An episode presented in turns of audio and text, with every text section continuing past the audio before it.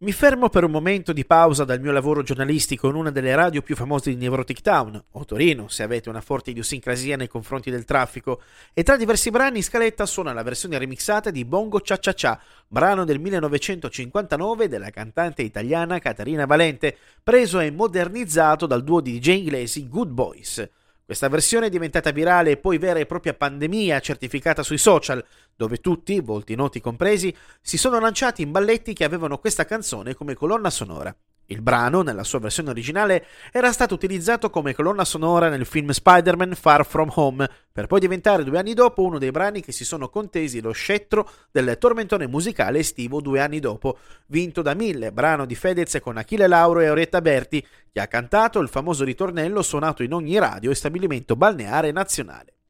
Ma Caterina Valente è molto più di un semplice brano remixato per l'occasione ed utilizzato da tutti in maniera priva di personalità su video dove ci si improvvisa provetti ballerini. Nata a Parigi da genitori italiani e artisti di ama spettacolo, respira l'arte fin dalla tenera età. Dimostra anche una certa attitudine al canto, allo studio degli strumenti musicali come la chitarra, che suonerà da autodidatta, al ballo e alla recitazione. Sarà costretta con la famiglia a spostarsi più volte per via dell'imperversare della seconda guerra mondiale, che una volta terminata la porterà a tornare nella natia Parigi dove avrà modo di esibirsi in alcuni locali in qualità di cantante jazz, dove si accompagna con la chitarra.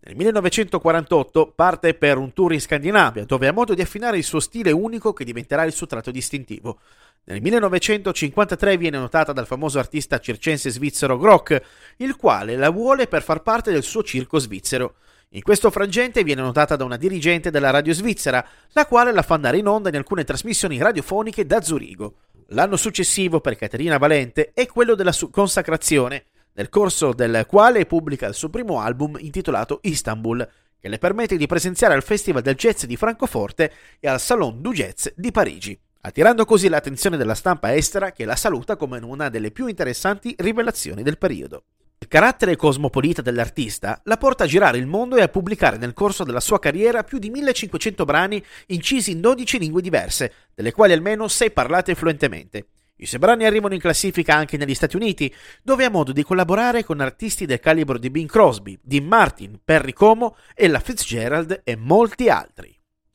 La televisione nostrana la nota e la chiama sovente sia in qualità di ospite e di conduttrice, dove ha modo di mettere in mostra le sue eccellenti doti di cantante e musicista dotata di una magnetica presenza scenica. Mette anche a battesimo con un suo programma al secondo canale, in seguito diventato Rai 2, intitolato Bonsoir Caterina. Condivide lo schermo e la scena anche con Milan e Un'ora con Caterina Valente, dove si esibisce in fantastici duetti con La Tigre di Cremona. Diventa quindi protagonista di quella televisione garbata dove gli artisti erano in grado, con il loro politico talento, di creare un tipo di intrattenimento pulito e di alta qualità.